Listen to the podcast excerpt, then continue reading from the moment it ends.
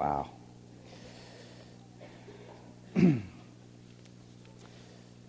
when Jesus uh, cleared the temple, he quoted an Old Testament verse in which he said, My house should be a house of prayer. Uh, it wasn't that my house would be a house of worship in that moment. Jesus didn't say my house should be a house of service or my house should be a house of fellowship or my house should be a house of justice. It's my house is a house of prayer, a place where people are calling upon the name of the Lord. And Jesus was combating a lot of things going on in the temple at the time that were about personal gain and profit. And he's encouraging them, my house is a house of prayer. And we want to be a church that is living into a deeper prayer culture. So on Sunday, we station people to receive you for prayer. We have tables at any, at any point in, in the worship service. You are free to go to one of those four tables we have in those center aisles and write down any prayer of thanksgiving. We take those on Monday. We pray over them as a leadership. And in two weeks, we're going to engage in a, in a two week prayer effort. We've done these in the past. I think back to 2010, one of the favorite prayer efforts we did. Um, I, I, just remember because uh, it was right when my sister died when we had a worship service. They kicked off that prayer campaign. And what we did is we purchased the, the names and addresses of every family unit who lives in the 38134 area. It ended up being about 45,000 people, over 11,000 households. And you took a sheet of paper in which you adopted 35 to 40 people and families you would pray over. We had a theme for 40 days, a theme per week that we would pray over everyone in our community. And this is a way for God to develop our love for the neighborhood and the love for the community He's placed us in. 38134 includes some of Memphis, also some of Bartlett. And at the end of that campaign, Justin Archery had formed a postcard that went out to every person in the neighborhood, letting them know what we had prayed, giving them a cell phone number to call if they had sensed God move in any of those areas of their lives, giving them an email address. And we heard from quite a bit of people, and most of the responses were thank you. We had a few people who testified of how God moved in their lives. We had one woman who called and threatened to sue us because she wasn't too happy about the postcard. That's okay. Um, we're going to engage in two weeks of prayer. And this isn't that we don't want to learn how to pray the other 50 weeks of the year, but there's, there's something powerful that happens when a church comes together, united, praying some of the same things every day. So, how, how it's going to go on August 6th, we're going to kick this off, and you're going to receive a, a church wide email for 10 days with Randy Frederick, some of the elders, our vision team, and our leadership has put together just simple little prayer thoughts that will guide us for 10 days. Verses to pray um, how to live that out, how to practice prayer, disciplines to commit to for 10 days. And then on August 16th, which is a Wednesday night, we're going to have a worship service here, a combined worship service. And we're going to have an 84 hour around the clock prayer vigil. We've done these before. In fact, in the past, we've done this for a full week where people would come up here and pray. We did 30 minute slots a few years ago. This year, we're going to do one hour slots. There are going to be 84 of them. We're going to pray from Wednesday night all the way to Sunday morning there's some beautiful images in the Chronicles, First and Second Chronicles, of the people of God coming together where night and day there was music and prayer happening in the place of God. And there's something powerful about coming. We'll be in this room where we will pray for 84 hours. There'll be security here. There'll be shepherds here if you need them. There'll be snipers on the roof. You're going to be safe, all right? You're going to be protected. But we look forward. And I, I hope you'll um, pray and, and think of how God is leading you to commit to that season. Open your Bibles to John chapter 1 today. I want to start off with one of uh, my favorite verses in the entire Bible, a verse that has formed me and has shaped me over the last few years of my life, a verse I carry with me uh, everywhere I go, every day. John 1, verse 14 says this The Word became flesh. Some of your versions, the Word became flesh and moved into the neighborhood, or the Word became flesh and dwelled among us. The Word became flesh and made his dwelling among us, and we have seen his glory, the glory of the one and only Son who came from the Father, full of grace and full of truth.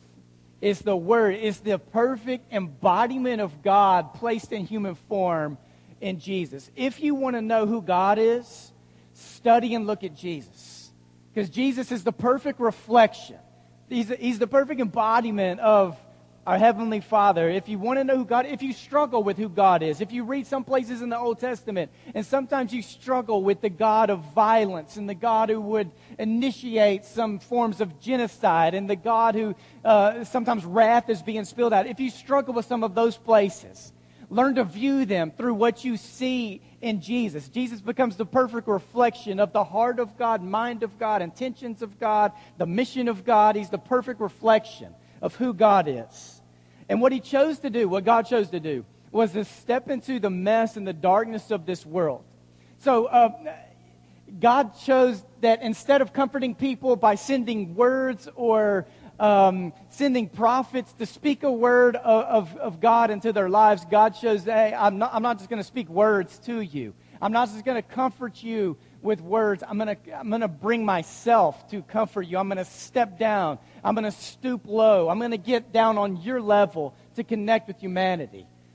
God's heart is bent not towards avoidance, but toward holy engagement.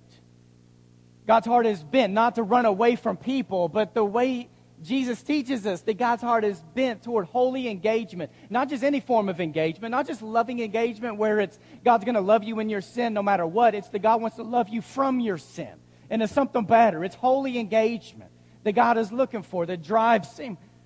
So we're in this. Um, we're in a study right now called Stream. It's been the last six weeks. You can check these out online. Follow us on a podcast if you want to catch up on them. Uh, and, and, today I want to talk about uh, one of the streams of Christian thought. So, what we've done the last six weeks is we've unpacked just streams of uh, Christian thought. We've, we've talked about the Holy Spirit, the charismatic tradition, on uh, what it means to, what it has meant. I think a better uh, view of what it means to be evangelical. It's someone committed to ev- uh, evangelism and the Great Commission. We have talked about um, contemplative tradition, how we root ourselves in something deep, as something of God. We've talked about. Um, social justice last week. Today I want to talk about the incarnational tradition. Um, I've enjoyed this series and walking you through some of this because I, I want to protect all of us from ever putting God in a box and reducing God to our own experiences and not allow God to invite us into some other places. Just to see how big He is, how big His heart is, His mission is, that God is doing things that are outside of our experiences and God's not going to invite you into a place that's going to do any harm to your spiritual life. It's to expand and stretch us and grow us. And what's so beautiful about the incarnational tradition, what the incarnation, that God became flesh, that He's calling His church to do the same thing, like to step into the mess of the world, not just to avoid it, not to escape from it. The beautiful thing is, this is the tradition that teaches us that God is in the everyday, the small things that happen every day. He's not just in the big events, He's not just in the Sunday morning experience. And, at least my experiences with many of you and many people, it, it, what is so hard for them to grasp and to understand and begin to implement in our lives is how God is fully present and working in that Monday afternoon board meeting, or when we wake up Wednesday morning and we're already drained from a week and we're going to work, or coming home from work into a family environment that may be full of stress and tension, that God is present in the everyday, that God is there. Um, uh, I forget who it was years ago. Eugene Peterson ended up quoting from it, but that the Christ, Christ plays in 10,000 places. The kingdom of God is advancing in thousands and thousands of places. Here's why I think this is so important. because it's easy in our walk and even how we interpret Scripture sometimes and how we think of God, sometimes it's easy for us to think that God did a lot of great things in the past, and the way we even tell the next generation about who God is is about what God did. What happens if our only language of God is past tense language of what God used to do? Okay, but what happens if our language of God is only future tense, of how God is bringing things to fulfillment, or what heaven will be like? What if our language of God is only future tense? Or what happens if our language of God is only past and future tense? that God is also in the present, doing things now. His Spirit today is roaming throughout this world, convicting hearts, inspiring people. That God is in the past, He's in the future, the present, He's also in the future.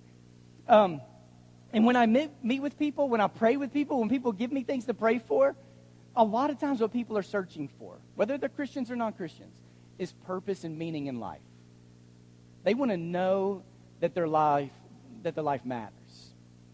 Um, it was, uh, I, I, had only been here at Sycamore View probably a year when I decided to read uh, The Purpose Driven Life by Rick Warren. Let me just see a show of hands. How many people have read The Purpose Driven Life by Rick Warren? Um, real quick, funny story. Um, I was, I spoke in Florida around that same time, so this was eight years ago or so, and uh, I, I was doing this event for this church, and they broke it up into segments. I was going to speak to the entire church a couple of times, but then I also was going to speak, I think, to the youth, and then this all ladies event and an all men's event. And the opening night was to a room full of all women. It was my first time to speak in front of a room of all women. All right, so I was already really nervous. And I asked them, How many of you have read Rick Warren's The Purpose Driven Life? And they raised their hands. And I, I meant to say that for the past seven years, that book had been sitting on my shelf, but a word came out that rhymes with sitting uh, in front of this group of all women, and it was evident that I had said a word that I should not have said in front of people that really wasn't in my vocabulary. It was, they started laughing, all right? They couldn't stop. One woman, midway through the pews, through the audience, yelled out, We hate when our books do that too, all right? so, so the women are like, how am I going to get back on my feet? I'm already mortified. There was one man in the audience. He's the man who is running sound in the booth recording. So every time I see this guy at Pepperdine Lectures or some other conference, he finds me and he says, I still have that tape. All right, this dude's like blackmailing me. but here's the deal with that book. All right, it had been on my shelf for seven years. Uh, well, I had not, I had not read it. I, and one day I was like, man, what's the thing with this book? Because, I, I mean, I, I, knew about the book. I knew Rick Warren had sold millions and millions, uh, tens of millions of copies. Rick Warren, who's a pastor on the West Coast, sold so many books of the purpose driven life that he and his wife reverse tithe. So instead of living on 90 and giving 10 to the church, they live on 10% and give 90 to the church into other kingdom efforts. Now, the 10% they live on is more than me and most of you will make in our entire lives, but tens of millions of copies. So I was in my office one day and I was like, what's the thing? Like, why are so many people drawn to this? So I open it up and the book tells you, like, hey, do not read this in one setting. You're supposed to read it over 40 days. I totally broke his rule. I read the whole book in one day. I just want to see what it was about. And, and I'm not, this isn't meant to be a knock on Rick Warren at all, all right? But as I read that book, I wasn't like overly surprised. There wasn't like some big revelation in my life, some something he wrote about like there was this truth of God I had never heard, or how he had unpacked scripture that I'd never seen before. All right. Uh, but at the very beginning of the book, here's something he stated, and this is huge. The very beginning of the book, you open up the purpose-driven life. Here's what it says: This is more than a book. It's a guide to a 40-day spiritual journey that will enable you to discover the answer to life's most important question what on earth am I here for? And by the end of this journey, you will know God's purpose for your life and will understand the big picture, how all the pieces of your life fit together. And having this perspective will reduce your stress, simplify your decisions, increase your satisfaction, and most important, prepare you for eternity. And if you read that, who doesn't want that, right? Like, who wouldn't want to dive deeper into that? And it's a lot of principles throughout the book that are very simple but very needed for the lives of people just to root them in things that really matter. And I walked away from that appreciating the book, but also realizing how much we as humanity, we want, we want purpose. I want to help people have purpose. Purpose is found in Jesus. I want the teenagers in the room to believe there's purpose in your life. And you don't have to wait until you're 25 to start trying to figure out what it means to live a life of purpose or meaning. I want to help the elderly people, and some of them are in this room whose mobility has greatly declined, who it's hard for you to get around, for you to know that the small things you still do matter for the kingdom. They add up in the kingdom of God. That there is purpose. And what happens if we don't have purpose? What happens if we do have it? So in John chapter 1, verse 14, uh, it's this beautiful truth of God that the Word became flesh and dwelt among us. Jesus came to walk on our level, to connect with humanity, to reveal the heart of God, the intentions of God, the mission of God, to fill people and inject people with purpose. But let me show you real quick how the book of John goes on, because that's John chapter 1, where Jesus reveals it, like this incarnation, I'm here. And then as you fast forward and you go through the grind of the Gospel of John, where there are three, three and a half years of the life of, of Jesus' life and ministry, For three and three and a half years, Jesus is performing miracles. He's teaching people. He's calling this small group of, uh, of the disciples to follow him. The disciples are empowered by Jesus, where they are teaching, they are healing, they're performing miracles. And then you get to the, to the cross where there are disciples, there are apostles of Jesus who betray him. At the time when he needed them the most, they curse him. And in John 20 and 21, you actually get two endings to the Gospel of John. In John 21, you get this image, and Jesus rose from the dead, and the apostles knew he was alive, but they're out on a boat fishing. And it's ambiguous, all right? You aren't really told why they're there. We can guess why they're there.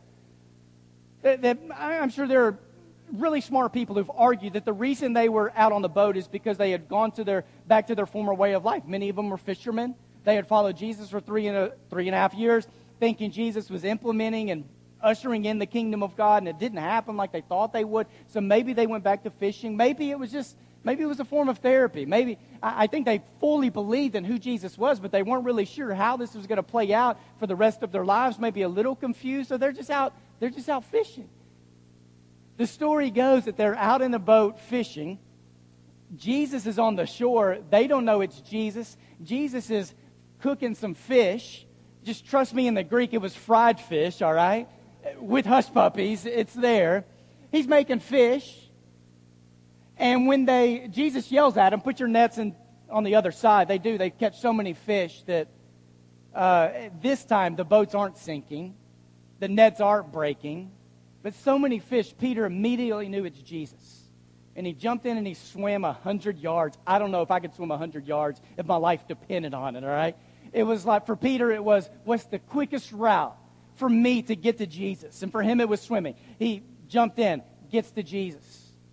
And if you're Peter, you had gone a few weeks now living in the turmoil of betraying Jesus, cursing uh, that you even knew him. And I bet inside of Peter there was this thought of, um, what do I have to offer the kingdom? What do I have to offer Jesus? How, how am I going to move forward in my life? There are those events that happen in all of our lives that how we walk in the future with God's not going to be like how we've walked in the past with God, and it's not that God has changed, but circumstances and relationships have changed. Many of you in this room need to hear this. Uh, because a lot of you have you've lost loved ones recently or there's been divorce or forms of bankruptcy or a job that's just stressing you out or you are searching for a job and the inability to find the right one or a job that just would come along is making you question your, just who you are uh, as a person. And how we move into the future with God may not be like how we've been in the past, but how does this play out? Here's what Jesus says in John chapter 21, verse 19 through 23. He's had this little small moment with Peter and with the apostles. He says this Jesus said this to indicate the kind of death by which Peter would glorify God. So he's picking up on a teaching. And then he says, Then he said to him, Follow me. And Peter turned and saw that the disciples whom Jesus loved was following them. And this was the one who would lean back against Jesus at supper and had said, Lord, who is going to betray you? And when Peter saw him, he asked, Lord, what about him? And Jesus answered, If I want him to remain until I return, what's that to you? But as for you, you follow me. This is how Jesus invites people in a relationship with him. More than using the phrase, believe me, more than using the phrase, accept me, more than using the phrase, trust in me it's follow me. And for a long time in my life, especially through like uh, grad school seminary, I I made these arguments where I was like, man, why is John in between Luke and Acts? Because if Luke wrote Luke and Acts, you need a whole part one and part two together. John kind of gets in the way. Uh, but after coming to a better understanding of John 21, I think, man, this is the chapter that had to end the four Gospels. Because without this encounter Jesus had with Peter, I don't know what becomes of Peter. I think he would have believed in Jesus the rest of his life, but I don't know how much he would have felt like he could be used by Jesus. And the last two words, if you have the red letters in your Bible, the last two words Jesus speaks in the Gospel of John is follow me. It's the invitation of Jesus that just keeps coming the presence of Jesus keeps coming, the invitations keep coming, his invitation for you to follow him. So there are times when Jesus speaks, follow me to people who aren't living in a relationship with him. They've never trusted him, they've never been baptized. But this shows you that there are times Jesus looks in the face of believers and says, Hey, keep coming. There's more to this. There's more I have in store for you. There's more I, what I want of you. There's a future for you. Keep coming. Keep following. God does not hold back his desire, and God does not hold, does not hold back his ability to create. And the good news for a lot of us in the room today, God does not hold back his desire or his ability to recreate. It's the testimony of Celebrate Recovery every Tuesday night when you guys get together. Believing that, hey, it doesn't matter where we've been or what we've done, there's a God who has a future for us, and He's encountering us in the present to move us to a better place. So John begins with the incarnation. The Word became flesh and dwelled among us, and it ends with Jesus saying, hey, follow me. Even in, when His body ascends into the heavens, the truth of Jesus, the presence of Jesus is with us, calling us into this deeper life. So for us to realize and to reflect on how God's calling us and just the day to day awareness of the presence of God and how God's using His church is to realize that God is not just inviting people in His church into a building to worship, He's also the one inviting us out of the building to go and live out this faith anywhere we go. It's also realizing that when we ask God to come and be more of us, God, we want to know you more, there are times when God just intrudes on your life. There's no invitation that you need to give him. He just comes. He forces himself in. Even if your door is locked, there are times where God beats down the door and he comes to set you straight, to set the world straight, to speak words of conviction. Sometimes it's to burst in and to reveal himself for who he is. Yet there are also times I think God's kind of polite in a way that there are times when God waits and He's waiting for that door to unlock or He's waiting for you to drop something so you have some space to receive more of God or to let go of something so you can open up and receive from the Lord. There are times where God intrudes. There are times where God is waiting for you to allow some space to trust and surrender so that you give God a little bit of room in your life for God to work. And I don't know what it is God wants of you or how God's going to encounter you today or in the prayer time we have in a minute. But be prepared in this room for God to intrude or for God to ask for you to set something down so he can inject more of himself. There's a man, his name was Dag Hammarskjöld. He was born in Sweden back in 1905. His, his father was the prime minister of Sweden. He grew up in a large family, and his dad was the one who taught him about politics. His dad told him about, taught him about equality and justice. But he says it was his mother who introduced him to the Gospels, who taught him that all men and women were created equal.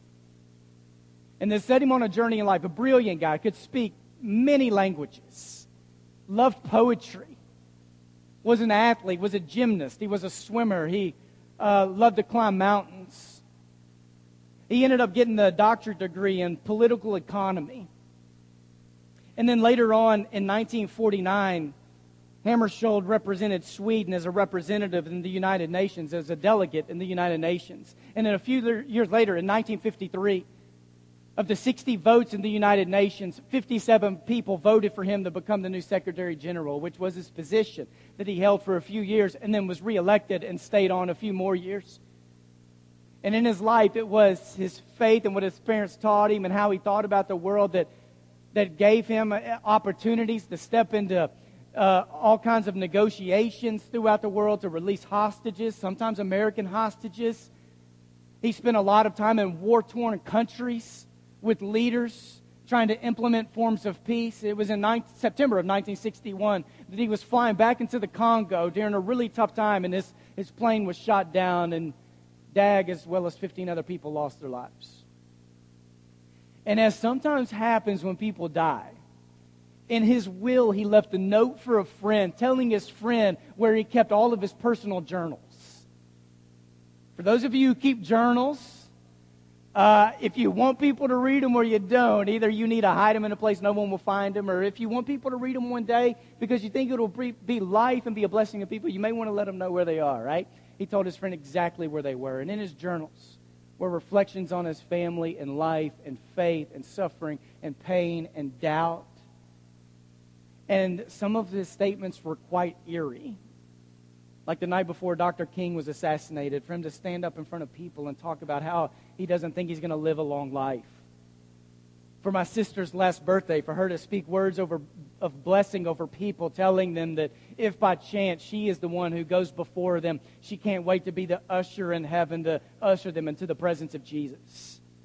And Dag had these comments too about tomorrow we will meet in the kingdom or we'll meet in heaven. But there was one statement he made about saying yes to God and yes to the mission of God that was this You dare your yes, and you, experiencing a, you experience a meaning.